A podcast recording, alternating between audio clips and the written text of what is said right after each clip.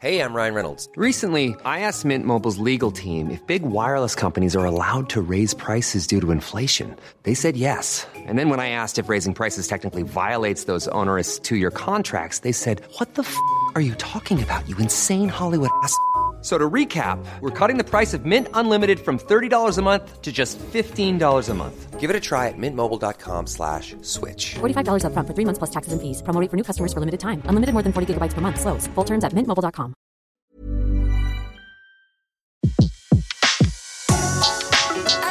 Le meilleur de séances radio est maintenant sur We Love Cinéma. La grande séance, l'actu cinéma des blogueurs.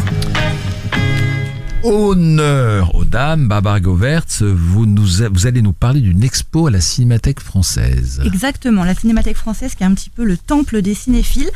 Et en ce moment, une exposition euh, qui s'appelle De Méliès à la 3D, la machine cinéma, retrace euh, l'évolution de la technique du cinéma. J'ai trouvé cette expo très intéressante. Euh, on évoque donc, euh, alors c'est vraiment pour les fétichistes euh, un, un, vrai temple puisque donc des tonnes de caméras sont exposées. Et comme je dis, voilà, l'expo retrace. Donc on part bien sûr de, du cinématographe des frères Lumière.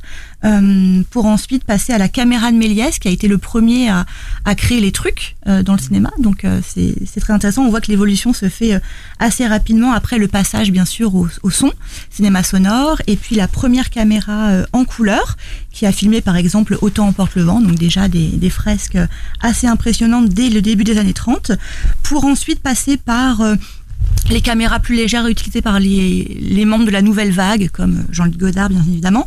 Donc ça, vraiment une avancée euh, très intéressante. Pour ensuite passer voilà à la caméra Panavision dans les années 80.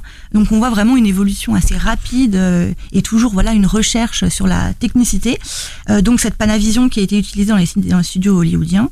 Euh, et puis dès 2002, bien sûr, l'apparition du numérique. Euh, tout ça est retracé. Donc on en parlait un petit peu avant. Je sais qu'il y a des, des, petites déceptions à ce niveau-là, puisque le numérique, voilà, n'est peut-être pas forcément. Alexis, euh, Alexis Oui, puisque le, le, nom de l'exposition, c'est de Méliès à la 3D. Et la 3D est assez très succinctement résumé. Même le numérique, on n'a pas les caméras RED, on n'a pas les caméras de chez Sony, on a juste les caméras de chez Reflex.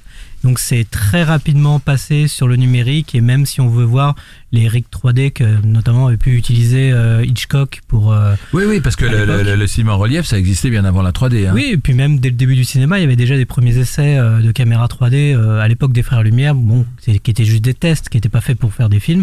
Et ça, c'est un petit peu absent de cette exposition. Bon, faut y aller ou pas Barbara Moi, je conseille, c'est pour ça que j'en parle. Et justement, on termine donc sur la, la VR, la réalité virtuelle. Donc on voit vraiment que le, le cinéma, la technique encore euh, des, des, voilà, des, des tas de... Des, des, des, beaux jours à venir. Des beaux jours à venir, exactement. Et moi, j'ai trouvé voilà, cette, cette expo déjà visuellement magnifique, puisqu'on voit euh, voilà, des, des objets qui sont vraiment des des œuvres d'art. D'ailleurs, au début, j'avoue, en arrivant, je, je, je, souriais un peu puisque c'est indiqué, voilà, ne touchez pas les œuvres d'art. Et donc, on se dit, mais vraiment, euh, c'est vraiment, ce sont des œuvres.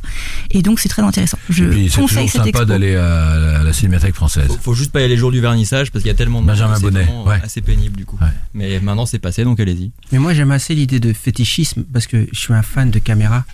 Et peut-être que les gens, quand, ils, quand on évoque ça à la radio, ils doivent se dire fétichisme. Mais moi, je vois des caméras, j'ai une boule au ventre tellement je suis ému quand je vois l'objet. Mais je peux comprendre parce que voilà justement, je trouve intéressant de s'intéresser en plus à la technique du cinéma. Voilà, voir un film, c'est justement euh, euh, s'intéresser voilà à cette technique, à toute cette euh, surtout que dans machine. Une, Alexis Surtout que dans, dans, une vitrine, on a la cam le cinématographe numéro 1 ah oui. des Frères Lumière. On a ah oui. la première caméra euh, des Frères Lumière numéro 1. À voir. Retrouvez l'ensemble des contenus séances radio proposés par We Love Cinéma sur tous vos agrégateurs de podcasts.